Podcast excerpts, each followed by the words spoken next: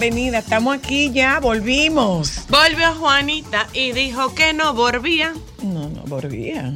Bueno, tú te volvías ahí otra vez. Sí, pero no será. Volvía, sería como de San Juan, que volvió Juanita. Ay, que se Saludos, oyentes, buenas tardes, bienvenidas. ¿Te tocó aplauso o no te tocó aplauso? Claro, y lo reclamaron, porque el aplauso fue tímido, y dijo el sobrecargo eh, que no se oyó. Y hubo que volver a dar el aplauso. Dije, se están perdiendo los valores. Saludos, eh, aquí estamos. eh, estuvimos en la ciudad de Nueva York. Eh, pero, Joan, el día que nos fuimos, se iba el equipo. ¿Tú te fuiste con el equipo, fue? ¿En el avión con el equipo? Mm. El día que nos fuimos, se iba el equipo y nos encontramos con Con el equipo. con Sócrates McKinney, eh, jefe de cabina de Skycana, que era la línea que transportaba al equipo a full. Entonces. Que es la primera vez que porque esos bultos del Licey estaban nuevecitos. Nuevecito estaban los bultos. Yo decía, Se "Mm". hicieron para ese viaje. Se hicieron para ese Eso lo viaje. sacaron de la funda hoy. Entonces, eh, bueno, pues miren, llegamos hasta, llegamos hasta Nueva York y fuimos a Nueva York con la, eh, con la misión de atender un- una invitación que nos hiciera eh, un- una organización de dominicanas, emprendedoras todas, que se llama Queen Support Queens y es un grupo de mujeres. Voy a, para ser fiel, les voy a comentar de qué se trata. Son dominicanas de la diáspora en Nueva York en pro del desarrollo empresarial femenino. Queens Support Queens es un movimiento liderado por tres dominicanas residentes en Estados Unidos que buscan el desarrollo y empoderamiento económico femenino de empresarias y emprendedoras a través de la capacitación continua. Este movimiento naciente en la pandemia, lo integran las empresarias Carla Suárez, Grace Mercedes y Sugerli Peña, quienes deciden ofrecer apor- soporte en ese momento de incertidumbre mundial, mundial a otras mujeres emprendedoras y empresarias en un tiempo en donde la única opción era ser resiliente. Ellas promueven el empoderamiento femenino desde una perspectiva del desarrollo formativo de la mujer. Realizan eventos, reuniones, capacitaciones y talleres para ayudar a la mujer a consolidar y proyectar sus negocios, tratando temas que abarcan desde el desarrollo personal hasta la productividad de sus empresas y negocios. Este movimiento de mujeres se ha dedicado a crear experiencias educativas de impacto y tocaba la oportunidad el 12 de noviembre a la tercera edición del evento más importante, que es su evento anual. Se llama Código Imagen, un brunch conferencia en las instalaciones del emblemático TWA en la ciudad de Nueva York. Código Imagen fue reconocido como evento destacado en la diáspora por premios entre copas de New York llega con el objetivo de contribuir en el desarrollo de las emprendedoras, empresarias y profesionales independientes que forman parte de la diáspora en Nueva York para elevar y proyectar sus marcas. Estuvimos en esta tercera edición de Código Imagen. Estuvimos Lisette Selman con el tema Comunicación y Proyección Profesional, una servidora con conversaciones inteligentes, familia, pareja y finanzas. Y a eso añadimos la palabra con conciencia y Patricia Peña que tocaba el tema proyección digital y emprendimiento. El Hotel TWA es un hotel que está en la en la terminal de lo que antes era la línea TWA, Transworld Airlines, y es un sitio, o sea, un hotel temático, pero, Ahí es que está el museo donde ustedes fueron. pero yo no te puedo explicar la chulería del hotel. ¿Qué se siente quedarte en un hotel en el aeropuerto donde tú te vas? Tú ni te enteras. No, te lo digo por el que no pasas estrés, te ahorra tapones. No, sí, es una súper recomendación. Entonces, esta era una actividad, no era una, no era una actividad multitudinaria. No. Eh, era una actividad para 74 mujeres. Y la verdad es que yo quiero aprovechar y felicitar a, em- eh, felicitar a estas tres eh, emprendedoras que llevan este, que llevan este que llevan este proyecto y tienen una tercera edición y cada una es más ambiciosa que la otra. Qué o sea, bueno. la del próximo año debe ser todavía más ambiciosa que la de este año en el interés y la intención de brindarle a estas mujeres que son emprendedoras, que son mujeres eh, de, de la diáspora establecidos, establecidas en Nueva York, particularmente en el condado de Queens. En el condado de Queens es donde está el aeropuerto y lógicamente es donde está el, el- es El donde hotel. está el hotel. Entonces ellas hacen este brunch que es un es un brunch que, que va desde las 9 de la mañana y concluye a las 5 de la tarde. Y fueron muchas mujeres. 74. Había Wow. mujeres y hombres. Wow. Era, era mixto de mujeres y hombres, pero me parece, me parece un proyecto que, que, no un proyecto, me parece una propuesta que no solo merece el reconocimiento, de hecho tiene el aval del consulado. Nosotras recibimos un... Ay, ¿en serio? Recibi- sí, recibimos un Wow. reconocimiento del consulado del consulado dominicano en la ciudad de Nueva York y eh, es, es ese interés de, de formalizar el aprendizaje para beneficiar al beneficiar sus negocios.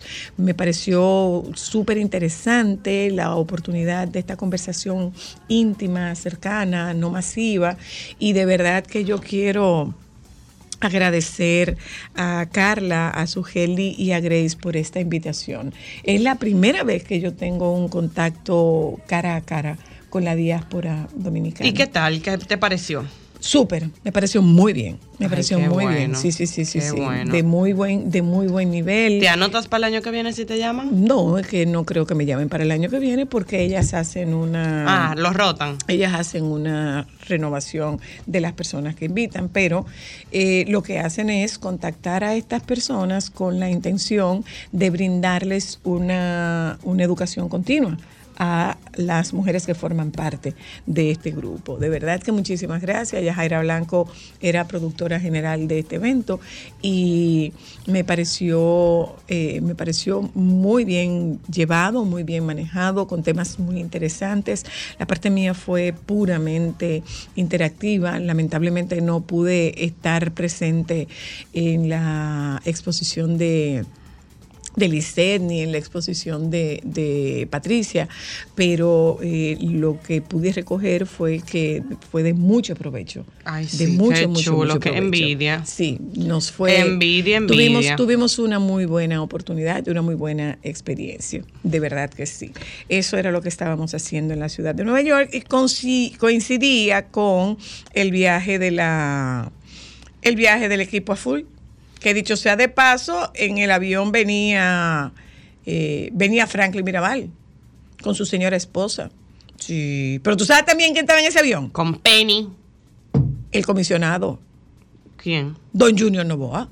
Oh. Don Junior Novoa estaba en ese avión, claro que sí, claro. Pero muchas sí. personalidades. Y lo que se oía, y lo que se oía ahí atrás, y lo que se oía ahí atrás, porque déjame decirte que de aquí se fue medio país. Para allá, para el juego de exhibición. Pero claro, el avión estaba así, Timbiriche. timbi, ida y Uepa, vuelta. ¿Y por qué era? uepa. Mira, mira, fueron, fueron 90 mil Dominicanos. Fueron 90 mil personas que se dieron cita en el City Field en los tres días. Eh, nosotros nos fuimos a cenar a un restaurante y el tapón era una cosa impresionante. Igual un que la de aquí. trayecto, un trayecto de 20 minutos se convirtió en un trayecto de 45 por el tapón que había por el por el por el estadio. Un poco de Santo Domingo, Nueva York, se ya llamó lo el tapón. saben, ya ay, lo tío, saben. ay, tío. Bueno, pues aquí estamos. Vamos a compartir con ustedes nuestro no sé si tú viste que hubo un bollo también. ¿En dónde? En el juego Sí, un se entraron a golpe. Señores, pero ¿por qué que hay que ser tan cromañón? Bueno.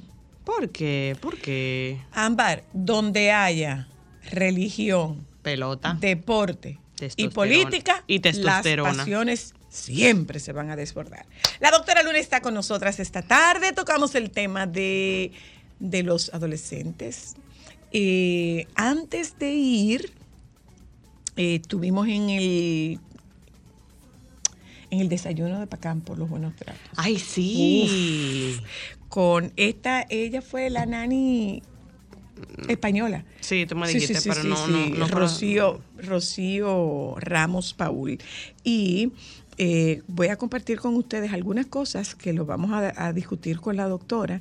Eh, dice Rocío Ramos Paul, que es esta psicóloga que ha ganado, ha sido multipremiada por su, por su programa, ella dice que sobre protectores o no, los padres seguimos siendo los autores de la autoestima de los hijos.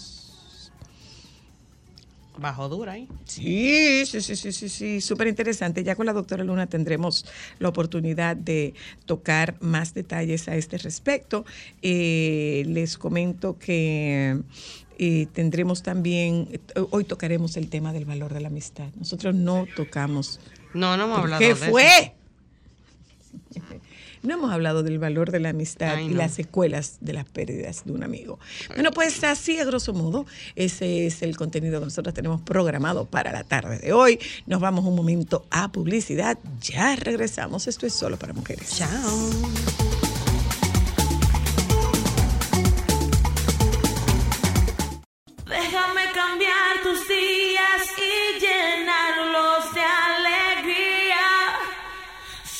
Para mujeres.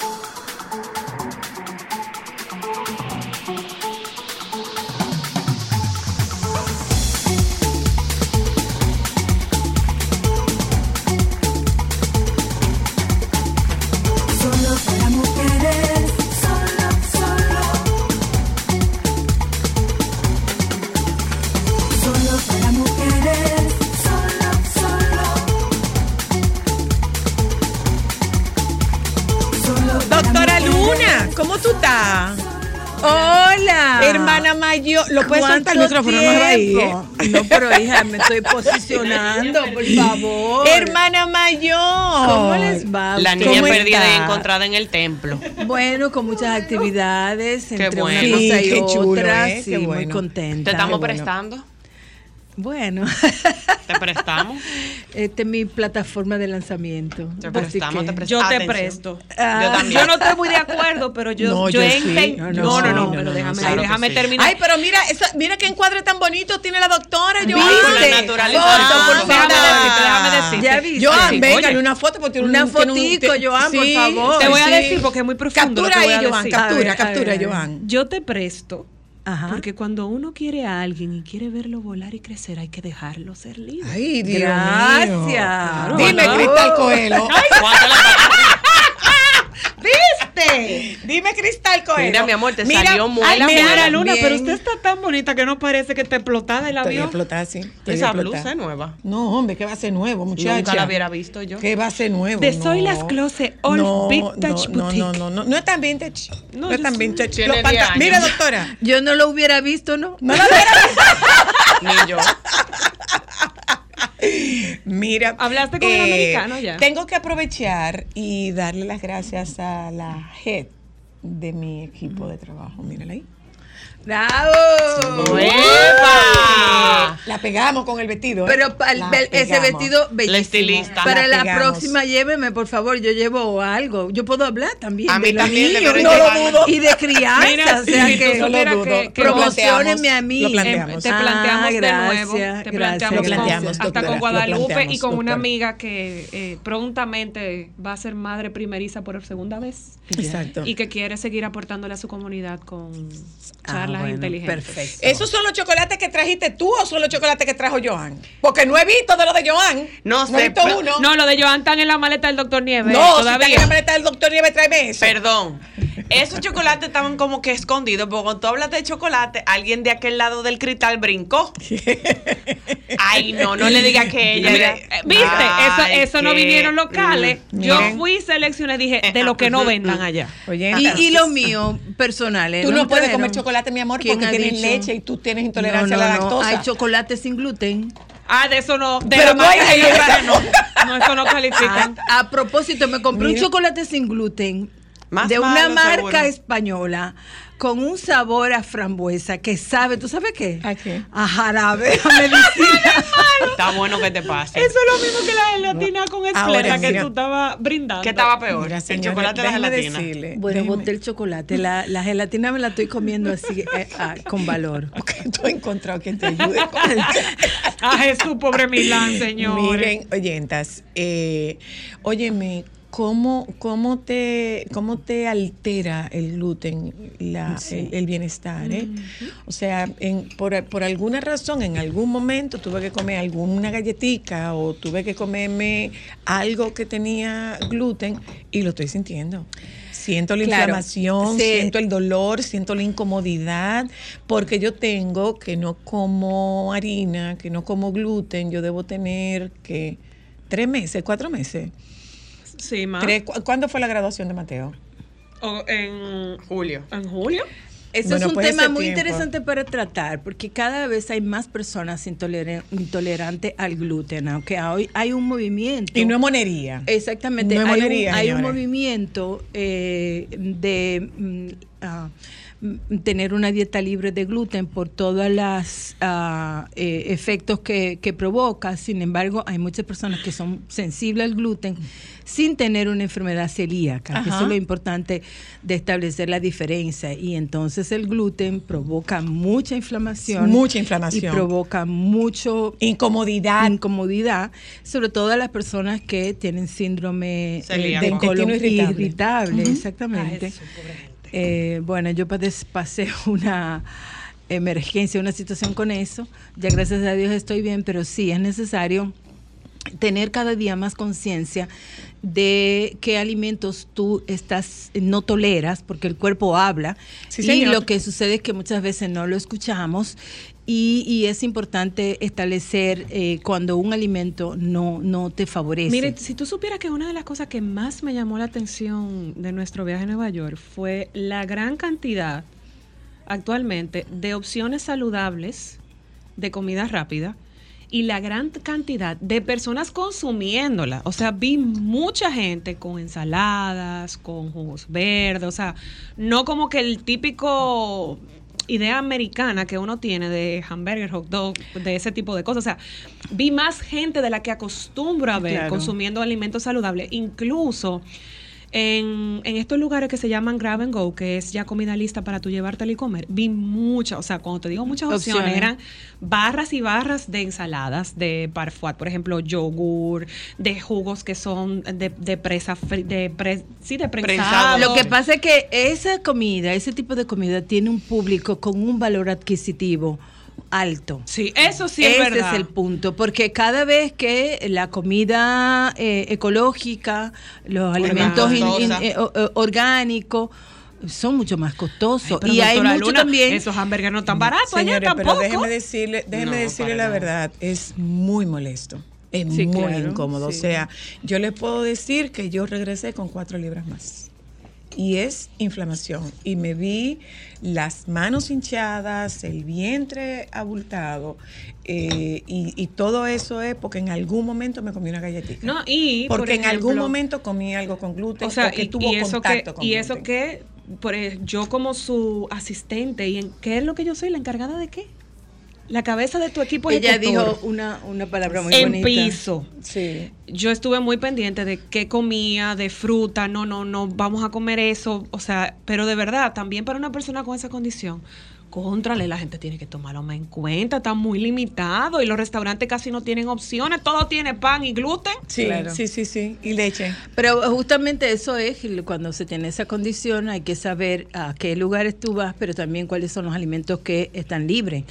Por eso eh, es un ejercicio muy ah, adecuado de que cuando vayas al supermercado tú revises las etiquetas. Y a mí me parece que es muy bueno, nos interesante. pasó, doctora Luna. Es muy interesante lo que tú planteas porque justamente el tema del gluten de alguna manera ha sido un poco moda y muchas personas, No. a mí particularmente Sí, la me, gente da, lo ha me da tratado un poco, me da un poco de vergüenza Sí, y me cohibo mucho para expresarlo porque yo tengo una intolerancia ya definida, entonces mm, yo decir, ay, yo no puedo comer esto y esto, no lo hago. Yo lo que prefiero es eh, escoger o no comer. Porque luego, eh, si tú ingieres, por ejemplo, el caso mío, que soy intolerante a la lactosa desde niña, tengo una intolerancia desde niña, pero he Desde bebé. Desde niña no, desde bebé. he adquirido una intolerancia al gluten, incluso se descartó una enfermedad celíaca en un, en un momento. Dios, sí. Eh, pero es bastante molesto. Y Muy molesto, es- señores. es Ciertamente que los alimentos procesados, muchos de los alimentos procesados tienen, Tienen gluten. gluten, Mira, yo porque se eso- espesan con harina. Sí. Entonces, lo importante es que podamos leer eh, esas etiquetas. En Europa, por ejemplo, donde hay enfermedades celíacas, que una proporción de la población puede sufrir una un- ser, celíaca, tener una enfermedad celíaca, hay muchos alimentos que están libres de gluten y tienen el etiquetado esclarecido. En, en- en- en Y nuestro país no. Yo tengo que agradecer, por ejemplo, a mi formación como planificadora de eventos, que Ámbar y yo tenemos mucha conciencia y mucho cuidado. Yo creo que es la cosa de mi trabajo que más me estresa. Los buffets y la comida, o sea, es algo que nos tensa mucho Sí. por lo delicado Sí. que es, porque por ejemplo, Eh, una de persona nuevo, celíaca De nuevo, señores, no es monería. No. No es monería. Nosotros hemos tenido personas que de verdad han tenido que ir a Y- emergencia por el simple hecho de que en una mesa donde le prepararon su comida se preparó algo con harina y se le pegó a un no, alimento. y también en el caso de, de la intolerancia a la lactosa, que a mí ay, me ay. pasó que me comí un puré de apio De sopa de- de Estaba bueno, por y lo menos. Exquisito. Sí. Y estaba hecho con queso. La emergencia que yo tuve, porque yo no lo sabía. Entonces Claro. la emergencia que yo tuve fue incómoda. Y es que la gente da por déjeme contestar eso, este teléfono. Que no le Aló, nada. buenas, hola. Y, y, y Roberto se encuentra. Ay, Roberto no. Roberto está afuera. Está jugando un Ah, Sam. pues. A su orden, a su orden. Mira, doctora Luna, vamos a, to- puntos. a tocar Yo quería hacer el una tema, pregunta. vamos a tocar el tema de los adolescentes, Ay, sí. doctora Luna. Eh, antes de irme a Nueva York en la mañana, esa, ma- esa tarde, eh, en la mañana, antes de ir al aeropuerto, estuve como conductora del noveno desayuno por los buenos tratos del PACAM, que hablaba de la generación Cristal. cristal. Y no yo. Y, y aclarar. eh, Los que esta- nacieron a partir del 2000. Esta psicóloga es una psicóloga extraordinaria que se llama Rocío Ramos Paul, española. Es la segunda vez que viene Rocío. El desayuno del PACAM se había interrumpido durante tres años, el tema pandemia y esto, y se retomó. El tema era este que les estoy diciendo, hablábamos de los retos de la generación cristal. Y decía, eh, entre las cosas que yo pude tomar fue que, sobreprotectores o no, los padres seguimos siendo los autores de la autoestima de los hijos. Hoy que hablamos de adolescentes. Los adultos de hoy son descritos como la generación de cemento por la rigidez. Eh, la incertidumbre de los adolescentes es muy alta por mucho tiempo y muy sostenida, lo cual los deprime. De las notas, de las anotaciones que yo pude hacer, eh, no se les da la oportunidad de tomar decisiones. Los padres deciden por ellos.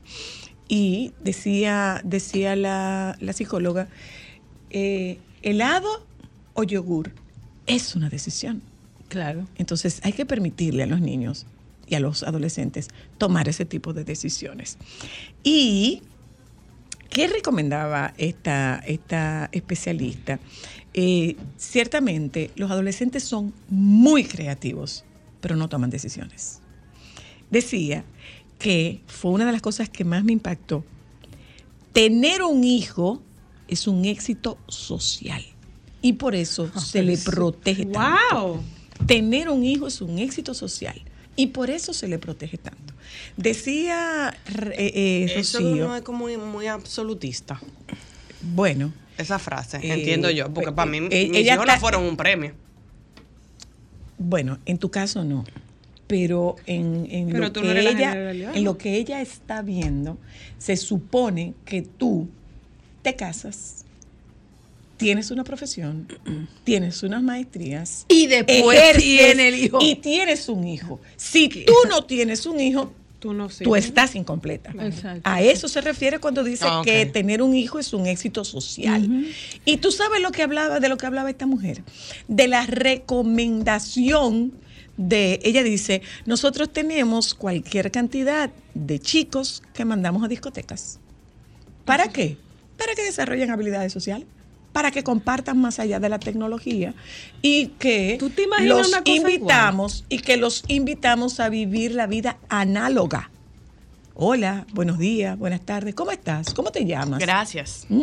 Los invitan a, a- a establecer contacto con la vida análoga porque es una generación que está muy inmersa en lo que se supone que ellos conocen porque es en lo que nacieron, que es la tecnología. ¿Tú sabes qué es lo fuerte? ¿Tú te acuerdas la película de Wally? Sí, claro. Es tal cual lo que vivimos ahora. Tal cual, es verdad. ¿Es verdad? Bueno, pues... que tú recuerdas que eh, ellos eh, no podían, que ellos no veían más allá de la pantallita que tenían. Hay en- muchas cosas transgénicas. Eh, hay muchas cosas de le digo laboratorio. A usted, le digo a usted, doctora, eh, un estudio con una muestra de 1.600 jóvenes, el 58% consideraron que los adultos se sienten con el derecho a criticarlos por el mero hecho de ser jóvenes. Totalmente de El acuerdo. 66% cree que generación de cristal es un término injusto. También. El 62% opina que generaciones anteriores a las suyas tuvieron más facilidades en la vida. El 56% reconoce que sus padres han sido demasiado protectores con ellos. El 59% confirma que su familia les ha ayudado a contribuir a tener una buena autoestima. Totalmente de acuerdo. Los jóvenes son descritos como sensibles y Yo con baja que- tolerancia a la frustración, Yo al rechazo y a la crítica. que, mira, desde, desde Platón, la adolescencia es una de las etapas del desarrollo humano eh, más señalada, porque inclusive Platón ya hablaba de esto, de cómo eran los adolescentes que eran irreverentes, eran desorganizados, y, y hoy día seguimos como con esa misma calificativo de la adolescencia, eh, pero a mí me parece eh, importante y, y un poco eh, eh, abordando todo este planteamiento que hace esta experta, sobre todo en esta generación particular, que la generación cristal tiene sus particularidades, pero yo pienso que cada etapa de la vida, y siempre lo he dicho, tiene sus desafíos. Porque nosotros, por ejemplo, cuando fuimos adolescentes igualmente hemos pasado por ese proceso de encontrarnos a nosotros mismos, saber quiénes somos, qué queremos en la vida, cuál es, eh, cuál es eh, eh, mi propósito. Ser y son una serie también. de, de cuestionamientos que nos venimos haciendo en cada una de las etapas de, Lo la, que pasa de la- es que los papás, de la vida. y eso lo refería Lo ella, los papás olvidamos Lo que fuimos adolescentes y cómo nos Claro, sentimos. porque yo recuerdo de mi adolescencia que fui, o sea, yo, yo digo a, la- a muchas personas que me conocen en esta etapa, me dicen, si ustedes me hubieran visto cuando yo era adolescente, huraña hasta decir ya, ni se imaginan que Lo pudiera que estar. Hablando frente a un grupo de personas. Entonces yo eh, transité... sí, esa palabra es para describirte. Claro, Uraña. uraña. Sí, es verdad, es verdad. Totalmente. Ahora, yo lo que quiero es saber por qué la adolescencia de ella, ella se le olvidó y no la usó para la de nosotras, pues ella no gozó es mucho. cierto, no, no, no, no es cierto No, que no, no cada- es cierto que, mi- que yo olvidé mi adolescencia. Eso no es cierto, no, No. estoy de acuerdo. Es no, una- como no, dice no, no, la no, no, doctora porque en el caso particular de ustedes, con lo que respectaba, lo- en lo respecto, en lo que respecta a- a- al tema de permisos y de salida. Y yo siempre he dicho que me hubiese gustado Pero haber sido más permisiva con ustedes. Para no, no, no. Pero- yo fui flexible. Me hubiese gustado haber sido más, pero yo no fui inflexible. Pe- Pero volviendo al tema de la adolescencia, eh, eh, ese no encontrarte, esos cambios físicos que tú no entiendes, que tú no comprendes, que te resulta difícil manejar, porque los adolescentes se, mm, se ponen o nos pusimos en nuestro momento de Raros, cuadrado, de raros. cuadrado, porque se describe inclusive que las manos, las extremidades superiores son más largas en relación al cuerpo, Ajá, ajá. que en la cara, por ejemplo, esa nariz que de- en Se muchas de las fotos Esa vemos piel. que tiene que ver con el tema de la hormona, el tema del acné, cuando te van creciendo los senos, que tú te encorvas, cuando los varones le está saliendo el bigote, que se sienten apenados. Entonces, todas esas molestias. La voz de gallo también. Exactamente, la fuimos pasando y la fuimos transitando. Entonces, eh, muchas veces y la mayoría de las veces se refiere a la adolescencia como una etapa de problema. Sin embargo, yo invito a los papás y a las mamás a verlo como una etapa de transición. Yo tengo una que sin pregunta con duda relación a es el espacio entre la niñez, donde papá y mamá son los protagonistas de la película hasta este proceso en donde no nos encontramos con papá y mamá, ya papá y mamá no son las figuras más importantes, sino ya son los amigos, hasta luego llegar a la adolescencia donde tú tienes una plenitud eh, y tú tienes muy claro cuáles son tus, pro- sus propósitos, cuáles son tus planes, cuáles son tus metas, pero mientras tanto en la adolescencia uno va caminando por, por la vida un tanto sin rumbo, llevándose un poco de la presión. Y Yo en creo base, que uno- y, uno perdón, una Ámbar, silla en base a eso, justamente es mi pregunta, doctora Luna. ¿Qué tan importante o qué tanto puede marcar la diferencia en un adolescente cuando un papá se sienta a tratar de explicarle un poco de las cosas que va a vivir y va a pasar? Eh, en vez de etiquetarlo como una persona eh, complicada, no, déjalo que es adolescente. Claro, exactamente. ¿Qué tan importante es Mira, eso? es una muy buena pregunta y yo pienso Te puede que... ella. Ah, pues ya yo me puedo ir. Voy a comprar el ticket otra vez. Y, y yo pienso que tiene que ver, tan- la comunicación es fundamental, pero no hay que esperar a la adolescencia para tener esa comunicación. Esa comunicación tú la vas a tener cuando está, son niños. Y entonces cuando hay esa comunicación de que tú sepas escuchar a tu niño, a tu niña, en un momento dado, de que tú le permitas tomar decisiones, me voy a poner este vestido, no, no, no, ponte el otro. O si tú le dices, pues yo, yo utilizo mucho el ejemplo de José Alberto, ay, ay, de mi hijo chiquito, que cuando íbamos a la iglesia, él quería ir en chancleta. Y yo le decía, no, en chancleta no se va porque es, eh, es un, un momento importante para ir a visitar a, a la casa de Dios. Eh, Anyway, todas esas explicaciones, pero le daba Una un razón. contexto para que justificar por qué él tenía que irse así. Resulta que muchas veces nosotros no damos ese- esa explicación a los niños y le imponemos. Entonces, cuando imponemos, no estamos dejando que los niños tomen decisiones en este sentido, que va a ser muy importante para ese momento de la adolescencia. Pero, hablaba pero lo también estaba diciendo de la ella. autoestima. Pero ella dec- mira lo que ella decía, o sea, Un darle a un un hijo helado. la oportunidad de elegir entre un yogur o un helado es una oportunidad de decisión. Claro. Y tú te pasas, o entre sea, la como- camiseta roja o la O la camisa camiseta azul. azul. o el andar poniéndote la Claro, misma ropa todo el claro. tiempo, o el salir mal vestido, o el salir degreñado. Pero o también hay un detalle que hay que tener en cuenta, que muchos papás se apropien del de hacer esa conversación y no dejarse meter la presión social, porque cuando tú pones a un hijo a elegir, mucha gente dice que tú lo estás malcriando o Pues, que tu hijo te está yo- mangoneando. yo- También es es, una- que, es que hay yo determinadas puedo, elecciones. yo puedo hablar por mí, en donde a mí siempre me acusaron y me señalaron como ser una mamá Una extraterrestre. apoyadora. Sí, sí, sí. Eh, sin embargo, mi experiencia como mamá, muchas veces yo la transmito a, a- a mi participación en, las charlas. y también a mi ejercicio eh, profesional, porque a mí me resultó. En ese sentido, yo tenía mucha gente que me decía, incluso un- una persona me dijo, vamos a ver cómo salen tus hijos y cómo salen los míos. Porque Hemos visto cómo salen unos y cómo salen los otros. Claro. Porque yo a mis hijos siempre, y, y fue un proceso. no, yo y eso- nosotras tuvimos mucha incidencia y, con y eso fue un contigo proceso porque también. yo no lo sabía, yo lo fui desarrollando, ya sea con, con- con el estudio, con, con la formación y viendo a los niños y a las niñas como seres en donde nosotros teníamos que ir depositando esa serie de, de cualidades y de elementos que le iban a permitir ser el hombre de- o la mujer de- del futuro que nosotros aspiraba o que yo aspiraba como mamá. Esta pregunta Entonces, va esto para las es un dos. proceso. Esta pregunta va para las dos, doctora Luna y, y la señora Luna como psicoterapeuta.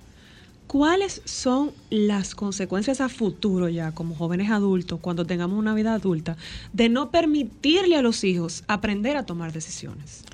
Bueno, como terapeuta yo te puedo decir que eso es un pasaporte seguro a la incapacidad para manejar frustraciones.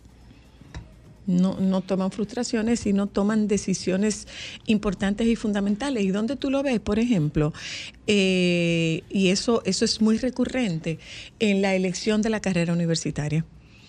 Eh, bueno, es que yo quería estudiar tal cosa, pero en mi familia eso no se puede.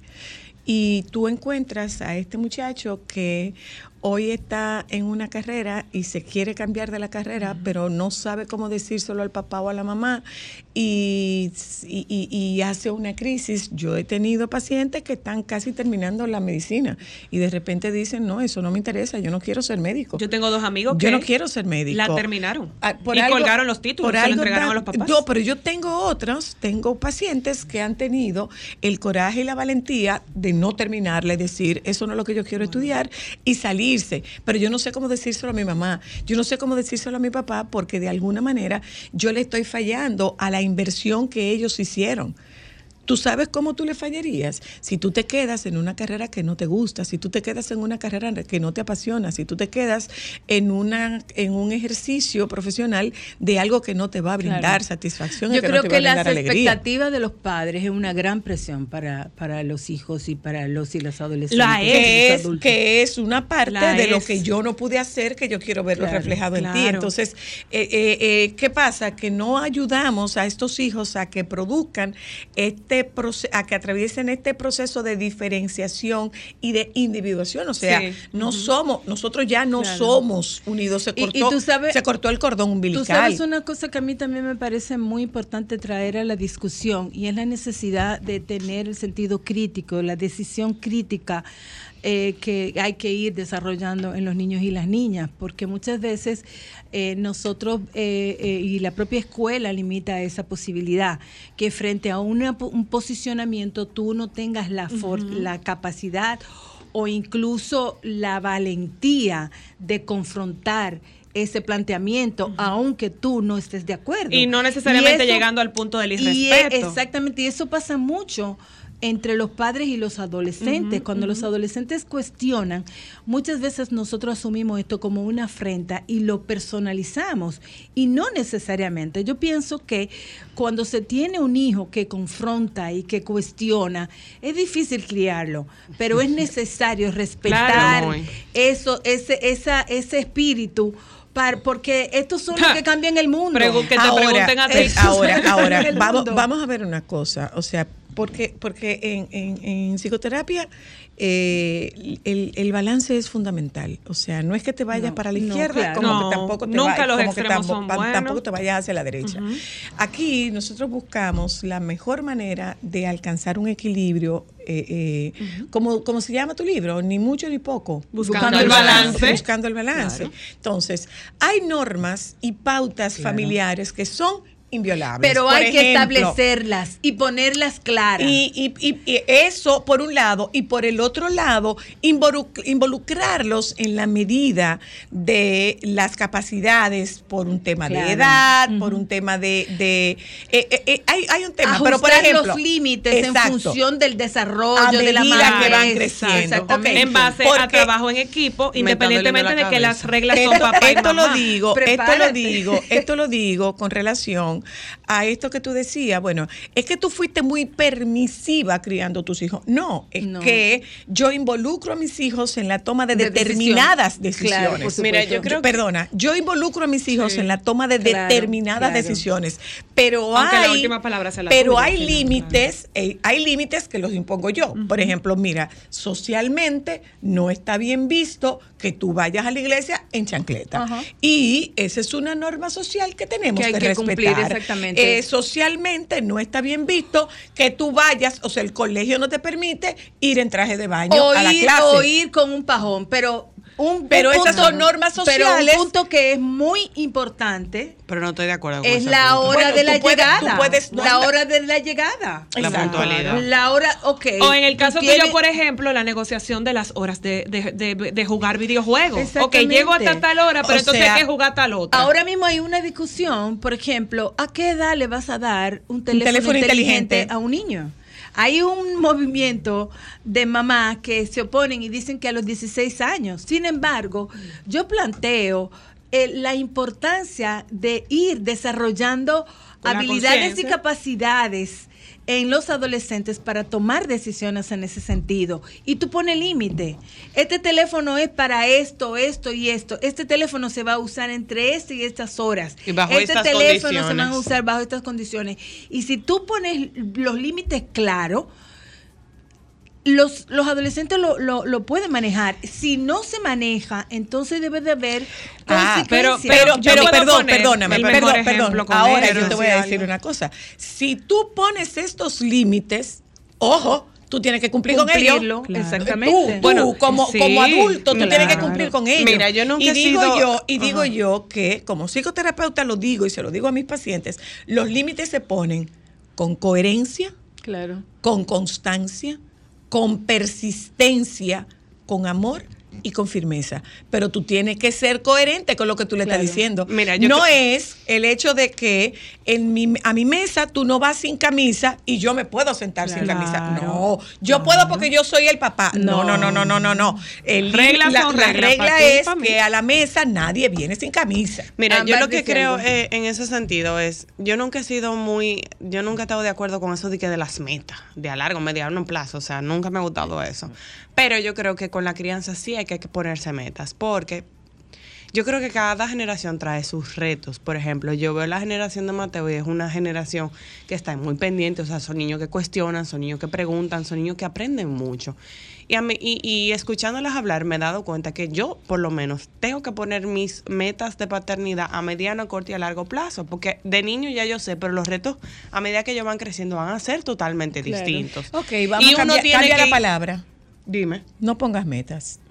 Pon objetivos que pesan menos. Sí, pesa menos. Pesa menos los objetivos que las metas. Ok, objetivos, porque yo como mamá también tengo que adaptarme. Claro. Porque la generación de ahora, por ejemplo, Mateo tiene Pero seis eso no tiene que ver con retos- generación, eso tiene que ver con etapa de desarrollo. Pero- tú eres mamá de un niño de primera infancia y cuando tú seas mamá De un un adolescente, tus que- objetivos y, tu, y, tu, y tus límites van a cambiar completamente y tú como papá vas a cambiar completamente. Pero por eso es que lo digo, las diferencias generacionales son importantes porque te digo, yo me veo cuando Mateo tenía cuatro, ahora que tiene seis, y es una generación que yo trato de quedar de atrás, pero también generacionalmente es difícil.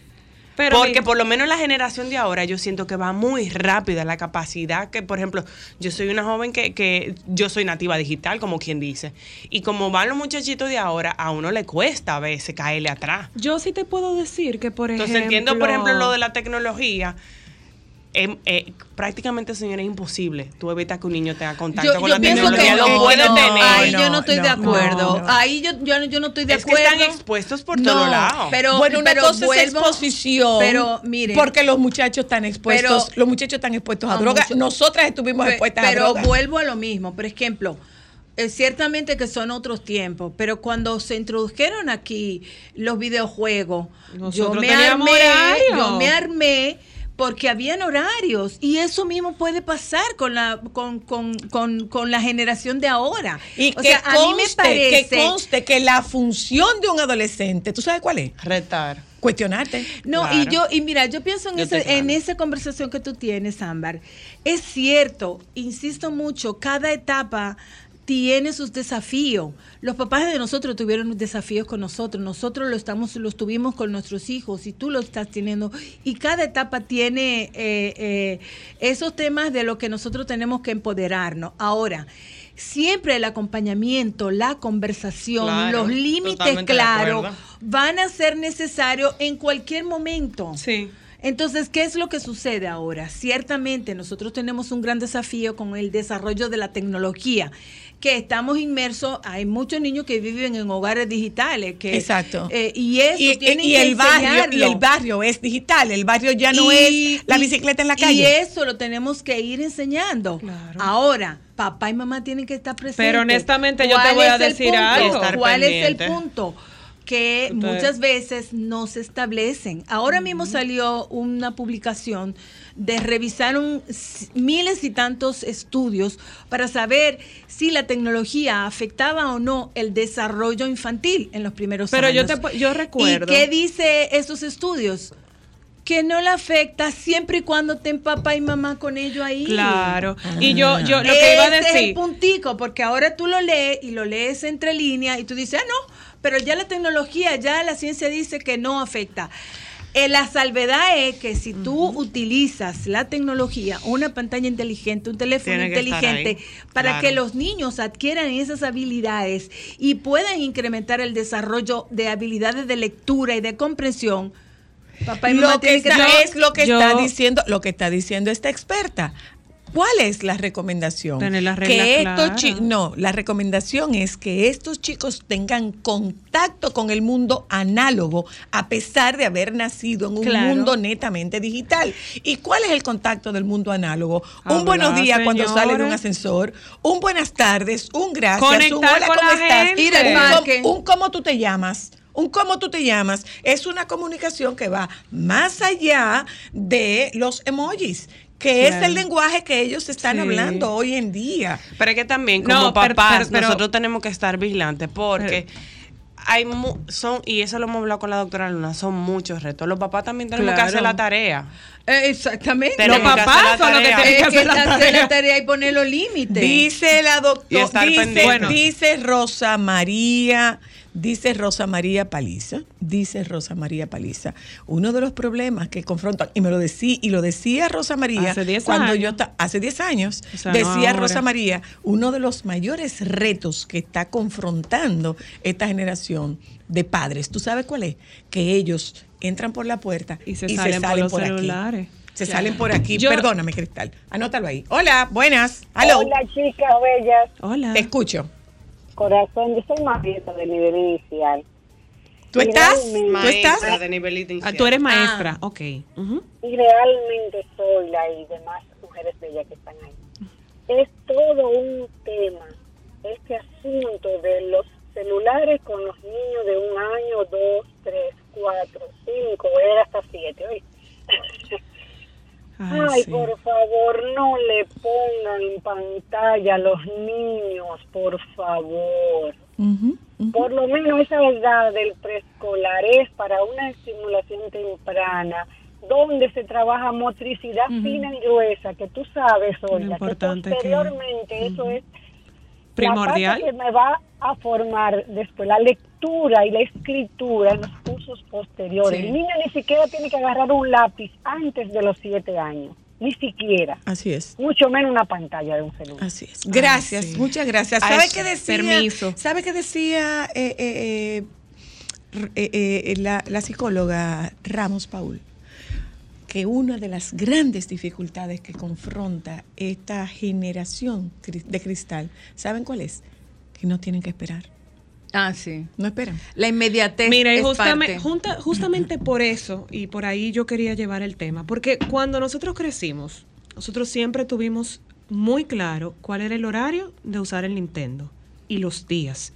Y tú nos decías, son tantas horas y luego de ahí tienen que salir a jugar. Y, en vacaciones no era tampoco rumba abierta para baile. O sea, nosotros teníamos horario de a tal hora juego de, de mesa, a tal hora juego de Nintendo, a tal hora tienen que hacer ejercicio y actividad física en los patios.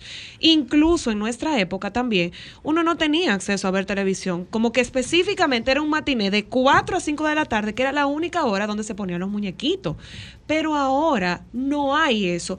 La pregunta es, ¿yo puedo aún traer ese mismo esquema para controlar y manejar esta Claro. exposición que tienen los niños y los adolescentes a tanta tecnología? Claro, mira, Aguanta yo la respuesta eh, ahí, eh, ya volvemos.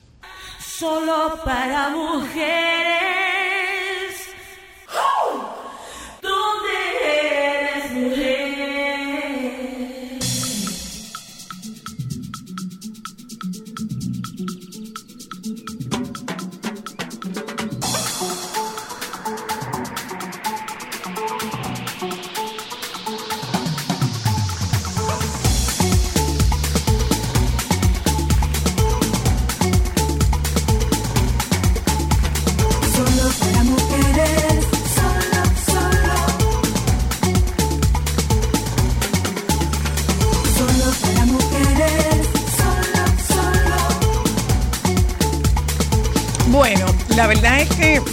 Interesante el tema que estamos tocando, estamos tocando esta tarde.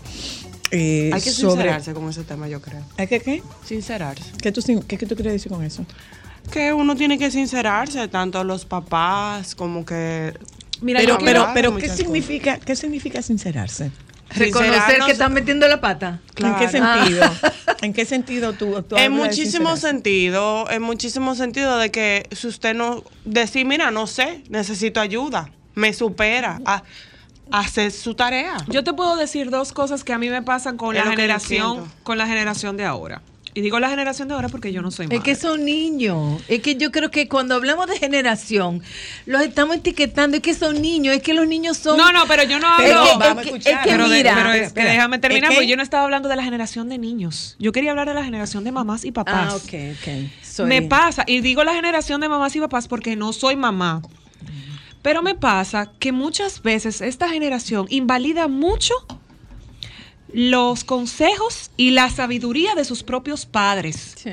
Hay cosas que los papás de ahora no validan en, su, en los abuelos, que se les olvida, se los digo porque se lo digo a muchos amigos, que ellos fueron los que los criaron y que hicieron que- un buen trabajo Sí, dentro pero de también todo. ahí Pero cuando tú a un papá Pero- primerizo, tú lo- también lo invalidas cuando tú dices tú no sabes, yo soy que sé. Pero déjame terminar, Entonces, porque yo no estoy hablando de una un persona que te invalide, pero si tú tienes, por ejemplo, el privilegio y la bendición de tener una persona con la sapiencia de una Josefina Luna, y no lo digo en términos como doctora, sino como una mamá que crió tres varones, eh, que ella te diga algo. No es como que eh, es más poderoso el consejo que una igual que tú te dé a una persona con experiencia. Como que no lo descarten por el hecho de que esa persona está ya desfasada porque son otros tiempos. Es que no es por desfasado, Cristal. En ese sentido, hay que.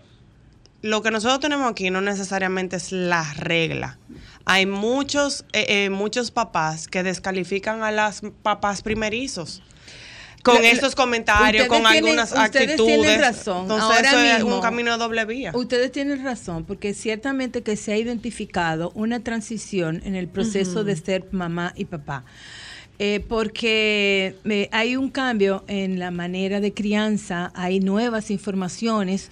eh, no, y un nuevo entorno y ambiente también, lamentablemente. sí, pero también hay nuevas informaciones que están dejando, que, de, de- que invalidan o eh, reconocen que muchas informaciones en relación a la crianza de años anteriores y de etapas anteriores, hoy día se, eh, ¿cómo que se llama? Eh, em, Se descontinuaron. cuando se caen los paradigmas, Ajá. hay Sí. un cambio de paradigma. Sí, ahí Porque hay totalmente mucho de paradigma acuerdo. que la ciencia ha ido de- Desmontando. desmontando y muchos mitos. Y sí se reconoce que hoy día se cría en tribus digitales en donde las mamás y los papás se llevan mucho más de sus iguales y de Sí, los sí. influencers y dejan de lado ahí las experiencias de los padres y también de los médicos. y de los eso pasa. profesionales. Eso pasa. Hay estudios bien interesantes donde punto, se han doctora. identificado, inclusive, claro, hay de parte y parte. Nosotros como salud, los médicos, los pediatras y muchos de los, de los médicos que están directamente con las familias, eh, hemos dejado de lado esa, falta esa falta educativa, ese proceso educativo. Y también no nos estamos involucrando mucho en las redes sociales. Quienes están hablando son personas que desde su propia experiencia están hablando. Sin embargo, dejan atrás lo que tiene que ver la evidencia científica, que hoy día, yo he hablado mucho de esto, Sí. cada vez se establece mucho más información científica. Y es de más asequible a los padres también. De lo que los niños necesitan en torno a la crianza. Entonces se da esa dualidad. Primero los papás y las mamás que se llevan de sus tribus digitales y también papá y mamás que no se sienten acompañados. Tanto Se sienten por lo- criticados, por el juzgados, señalados. Por los profesionales, porque ciertamente que muchas veces tenemos esa posición de yo soy el que sé. Porque yo crié tanto. Exactamente. Y también. Entonces, Ah, eh, eh, Es que volvemos al tema del equilibrio. De buscar el equilibrio. De buscar el no irte ni equilibrio. para un lado ni para el otro. A mí que me ha dado resultado, a mí que me ha dado resultado, me parece que esto puede ser así o asado. Yo no tengo nieto Yo- y yo pienso a mí que me parece, eh, tú Toma de ahí lo que sea valioso para ti y lo que no, pues descártalo. Mira. Ahora, sí voy a compartir con ustedes algo que en la crianza yo aprendí de una de las mujeres más sabias que yo conozco, que se llama Rocío Gómez. A propósito del tema de la autoestima de tu adolescente. El que tú descalifiques en una corrección a un chico delante de sus iguales o delante de otras personas, eso es minar la autoestima Claro. del muchacho. Cuando tú tengas, tú te, como me decía mi amiga Rocío, tú te la comes, pero nunca Sola, delante de nadie. claro. ¿Por qué? Porque eso disminuye el concepto que esta hija va a ir Claro. desarrollando. Sobre sí misma. Entonces, no, no Y le sobre llama, las tú no es que, es que tú no le llamas la atención. Yo puedo hacer una observación sobre tu comportamiento, pero no de forma So, y no de tu- descalificativa. y no a tu persona. Y no a tu persona, Mira, sino a este comportamiento. Cuando, cuando nosotros hablamos y cuando yo hablo y cuando hablamos aquí en el programa sobre estos temas que tienen que ver con crianza, eh, muchas veces nosotros nos posicionamos en un nivel social. Pero mira, las necesidades que hay y las faltas de habilidades que tienen los papás y las mamás son graves en muchos entornos. Porque cuando tú te juntas, por ejemplo, con una adolescente que viene de entornos que son eh, vulnerabilizados, empobrecidos, tú te das cuenta de la falta de habilidades sociales que tienen, la falta de habilidades personales que tienen. Y mucho tiene que ver con esa falta de acompañamiento de los Y de padres. hablar. De los padres y de la escuela, señores. También. Porque la escuela tiene una función fundamental en el ser persona, el conformar persona. Donde Y más tiempo se pasa veces, muchachos en la escuela. sí. O yo, yo le hago una invitación a ustedes. ¿Quién? Ok, así, así, rápido. Un nombre de una maestra que te cambió la vida. Doña Ramona. Doña Ramona. Yo, un varón. Una falta de ortográfica y ya me da coquilla, ya no. Doña. Ramona, Doña Ramona, o sea, A mí, doña una maestra que te, una maestra que te cambió, que te que te tocó la uno. vida, Doña Ramona. ¿Tú sabes quién es una maestra que a mí me tocó la vida? La teacher Sarita. Claro. A mi doña Gladys. Entonces, entonces eso es importante A verlo. Cuando nosotros Freddy. Félix. cuando No, nosotros cuando nosotros hablamos Piensa, sobre estos piensa. temas eh, eh, esos roles de esas instituciones que muchas veces no son cumplidas y hay muchos mm, chicos muchos adolescentes muchos niños que mm, se pierden todas esas capacidades, porque hablábamos, cuando tú hablabas de generaciones, yo siempre hablo de las capacidades inagotables que tienen los niños. Es que son impresionantes, siempre y cuando tengan en un entorno que permita que esas capacidades se puedan desarrollar. Y si no hay una buena alimentación, una buena educación, un entorno No enriquecedor o sobre todo libre de trauma, porque hay mucho trauma también que afecta mucho al desarrollo de los niños y le impiden tener esa capacidad eh, plena que ellos traen. Entonces, eh, yo pienso que hay mucho desafío en nuestro país eh, para garantizar eh, tener una niñez y una adolescencia desarrollada. Y, y otra cosa, doctora, hay veces que quizá un papá tiene mucho miedo. O sea, de hacerlo bien y de fallar y de, por ejemplo, con el tema de, de, entrar en la ola de ser cool para que no lo critiquen, para que no digan... En el caso, por ejemplo, mío, recuerdo que a mí me decían Cenicienta. Porque a las 12 en punto, oye, yo podía estar la fiesta en su mejor momento y yo nunca en la vida me monté en el vehículo con mi mamá molesta, llorando. Ese era mi Bueno, horario. Entonces, si yo lo pude hacer, Rodrigo, Porque Rodrigo otras personas no. se reconocía en Cenicienta y él iba molesto porque él decía que era y, Que- y fíjate y fíjate una Pero cosa, la- los a- a no varones, sé quién la pero, dejan. pero no, pero fíjate pero eh, nunca fíjate rompimos tus reglas. Los varones, como eh, el que lo, diferentes. también los varones, y eso yo creo sí, que eso porque es un siempre tema- uno lo piensa en mujeres, Mira, ¿verdad? y eso es un tema que yo pienso que, que lo vamos a hablar en otro momento. ¿Cómo se conforma la masculinidad? ¿Cómo se comportan los adolescentes frente a esos roles que, que, que la sociedad le impone? de la Rodrigo- independencia de los varones y de las restricciones de la mujer. Pero Rodrigo me decía, mamá, pero yo soy el primero que me voy y yo soy varón y todavía se quedan muchas niñas ahí. Entonces es interesante. Y eso que ustedes ponen me, me trae eh, el de decir, ah, pero fulanita lo hace. Yo tenía un amiguito Cuando un hijo pequeño o de cualquier edad te dice, yo tenía un amiguito que hacía tal cosa o que la mamá le hacía tal cosa, es porque el niño necesita hablar eso con sus con sus papás. Entonces, Déjame lo que contestar- esta llamada. Ah, mira qué. Ah, bueno. interesante.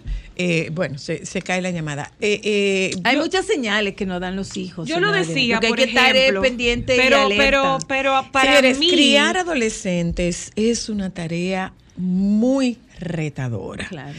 Porque Y comprometida. entre- son, son tus miedos, pero además, además de tus miedos, es un gran reto el lograr Ese balance. el lograr ese equilibrio. Es un gran reto. Sí, es verdad. Aló, hola.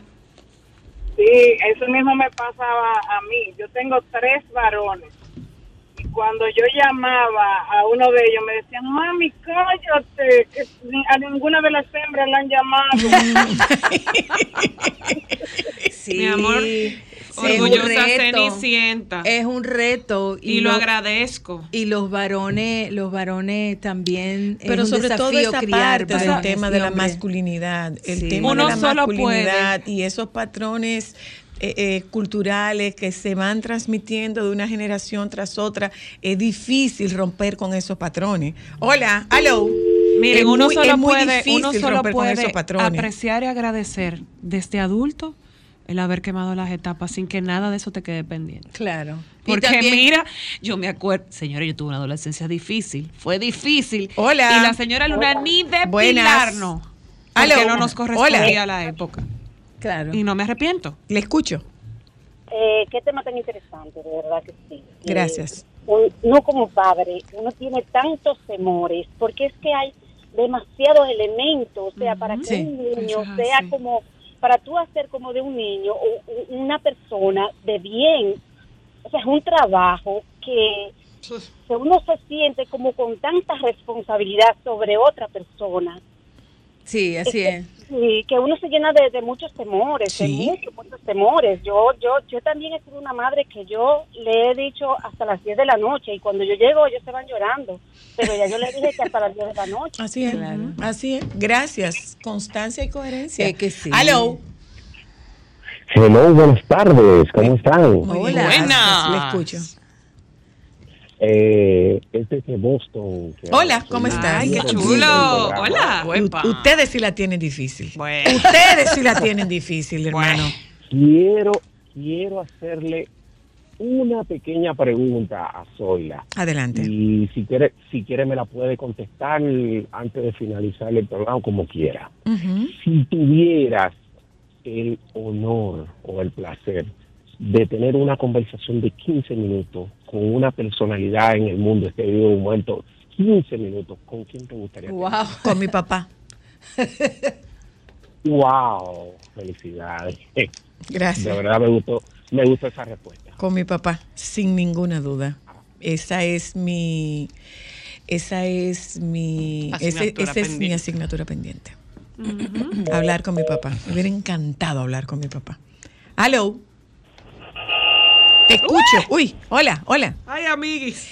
Mira, eh, eh, eh, no tratemos, o sea, no se trata de satanizar esto, sino es todo lo contrario. De normalizarlo, Eh, sí. no pudiera ser, No, no, no, no. Es, de, es de poner, es un tema complejo y yo digo que yo tengo, yo tengo un termómetro. Cuando el tema es retador, ese teléfono no se mueve. Y es porque de alguna manera tú te culpabilizas, tú dices, lo estaré haciendo Te bien, no lo estaré haciendo bien. Acuérdate de una cosa, que con lo que tienes tú nunca vas a intentar dañar a tus hijos. Claro. Con lo que tú tienes, tú todo lo vas a hacer para no hacerle daño a tus hijos. Hola, aló, Eso es relativo también. buenas, claro, Sí, claro. como todo, dígame. Bien, ¿cómo están ustedes? Bien, gracias. Yo tengo tres. Un- tengo un varón que está en la academia de la Fuerza Aérea. Cada Pasando vez la- trabajo está ese. Ay, cada mi vez- madre. cada vez que la MAI coge a verlo, dice la yo quisiera que cuando yo me vaya no me vayan a ver a mí. Con José y José, que José y José, yo voy a ver, yo la voy a dejar quieta, yo la estoy juntando. Ella no me espera que venga eh, la quincena en mi país a ver a, a José. Yo la estoy esperando. La doctora Luna eso. sí exactamente lo mismo con el cadete Luna Rodríguez, igualito. Ay. Claro que sí. Vivíamos. Hola, viajando vivíamos para era allá. mucha gente. Hola. Yo, yo, nada más. Solo tú. de tu mamá. ¿Eh? Tengo 74 años y mis hijos yo los crié. Yo decía, mi hijo, cada maestro tiene su librito. Claro. El libro mío con ustedes es diferente, tus amigos, porque quizás lo que yo te permita a ti, la educación que yo te doy, no se la dan a tus amiguitos, ahora vamos a ver resultados más adelante. Ten en cuenta que lo que yo hago es que creo que es por tu bien. Mañana, entonces tú decides si era por tu bien o no. Wow. Gracias. Mira qué gracias. buena está esa. Sí, pero, Coja pero, pero intencionalmente tú no haces las cosas No. para dañar a tus No, hijos. yo lo que nada. pienso es que yo lo que pienso y la invitación que yo hago a los papás si- siempre yo pienso que ahora mismo estamos hablando y yo hablo en primera persona ahora como mamá yo siempre me cuestionaba siempre dudaba lo estoy haciendo bien lo estoy haciendo mal. Y yo siempre escuchaba también a personas que sabían sobre desarrollo infantil sobre psicología eh, iba a las charlas del colegio leía mucho y todo eso me fue a mí eh, creando una serie de informaciones que me validaban en lo que yo estaba haciendo. Entonces es la invitación que yo les hago a los papás hoy día. Ciertamente hay muchos desafíos para uno, para una crianza, una crianza con respeto, libre de violencia, permitiendo que esa, ese desarrollo integral se pueda eh, llevar a, la- a- lo máximo, porque es posible. Pero es necesario educarse, formarse. Eh, no Oh, es sí. que vamos a hacer un curso y un entrenamiento, sino leer, buscar información. Si no sabes, si tienes duda, busca apoyo, apoyo profesional o apoyo con una persona que ya tenga una experiencia similar, que te yo, pueda sí, yo orientar. insisto, todos necesitamos en algún momento Claro. un cable a tierra. Claro. Hola, hello. Sí, buenas. Eh, yo tengo, soy madre de dos y los míos son aún el más pequeño ceniciento, o sea, se hasta las 12. Así y es. tiene que ser a las 12 en mi casa, o sea, porque yo entiendo que un muchacho de 17 años después de esa hora, inclusive está pasadito, pero entiendo que, que también yo fui joven y que yo debo dejar que dentro de los límites y el respeto, él también queme su etapa. Claro. Claro. Cada quien Para con que eso. después mis nueras no me lo recañen ni me lo reclamen de que no los dejé salir y después de casado están saliendo. Mujer Hola, inteligente. Hola, buena buenas. estrategia. Buenas. Sí, muy buenas tardes. Le escucho. Mm, Eh, diga. gra- gracias, gracias a ustedes y a ese programa que tú desarrollas, que usted desarrolla, perdón, señora Luna, que nos ayuda a entender no tanto a los nacionales, sino a los que vivimos en la diáspora. Ay, ustedes Porque se la tienen Perú- dura. No, no, no, eh, pero aprendemos por medio de usted, para que usted sepa. Porque usted nos ha dado a nosotros las herramientas necesarias, como por ejemplo una entrevista que usted sostuvo eh, la semana pasada con un profesional que nos ayudó, me ayudó a mí bastante y en realidad nos guía. Yo los exhorto siempre a seguir con ese tipo de temas que usted está y la doctora Luna también ayuda muchísimo. Gracias. Nos alegra saber que sobre todo para ustedes que no tienen acceso a este contenido profesional y no tienen acceso a estos profesionales con la frecuencia que podemos tenerlo nosotros aquí. Porque aquí tú tienes un médico que va y te ve en tu casa, tú puedes llamar a un médico que te diga qué hacer en tal o cual Tú vas donde el que tú situación. quieres. Eh, tú tienes un tío, tú tienes una tía y Exacto. ustedes tienen una particularidad. La realidad que ustedes viven en la diáspora es que Retadora. estos niños probablemente tienen que tener una llave de su casa a los nueve años. Sí, sí. Sí, no, hay- le tenemos que dar facilidades porque es como usted dice, es una cultura, es un, Diferente, un sí. sistema, un medio ambiente diferente. Pero sí, déjenme decirle algo. Yo he criado, tengo dos, bueno, uno adolescente, ya uno casi un hombre, 22, 19. Pero sí, los límites se los tenemos que dar. Sí, claro. Claro. Y más cuando, y más cuando, y, y se lo aconsejo a todos los hombres y a los padres, involúcrense, no importa que Claro. estén separados de sus parejas o de, de la madre, pero hay que involucrarse, hay que preguntarle y hay que darle la libertad, como ustedes dicen, de que se pueda dialogar, negociar.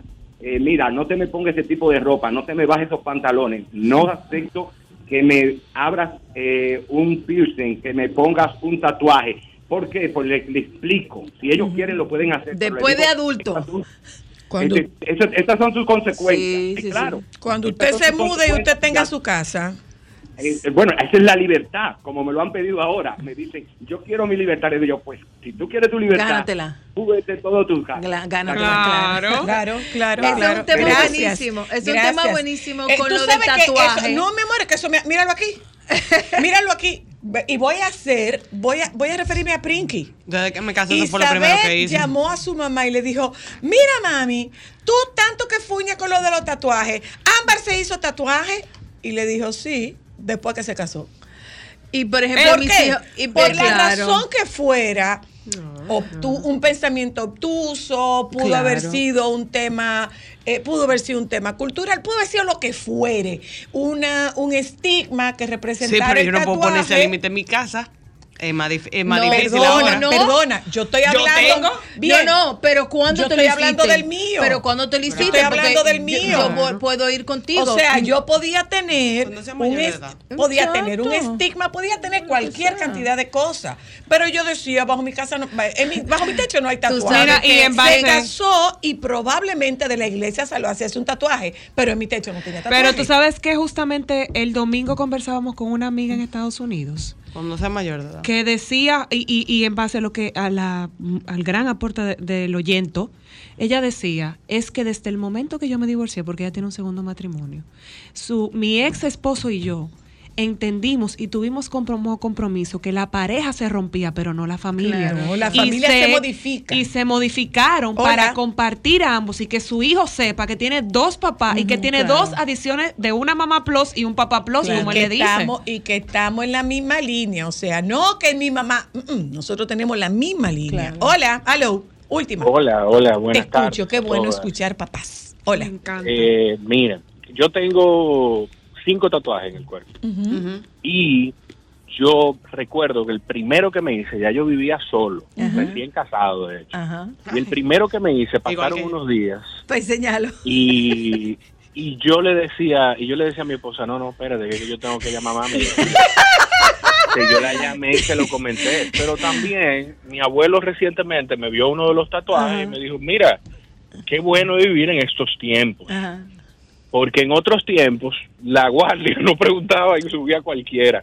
Es una conversación que yo tendré con mi hijo y que mi hijo, por ejemplo, los ve y los ve como fotos.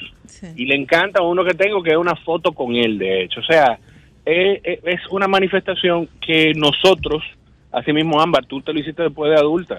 No, no, no, después de adulta no, no, no, no, no, no.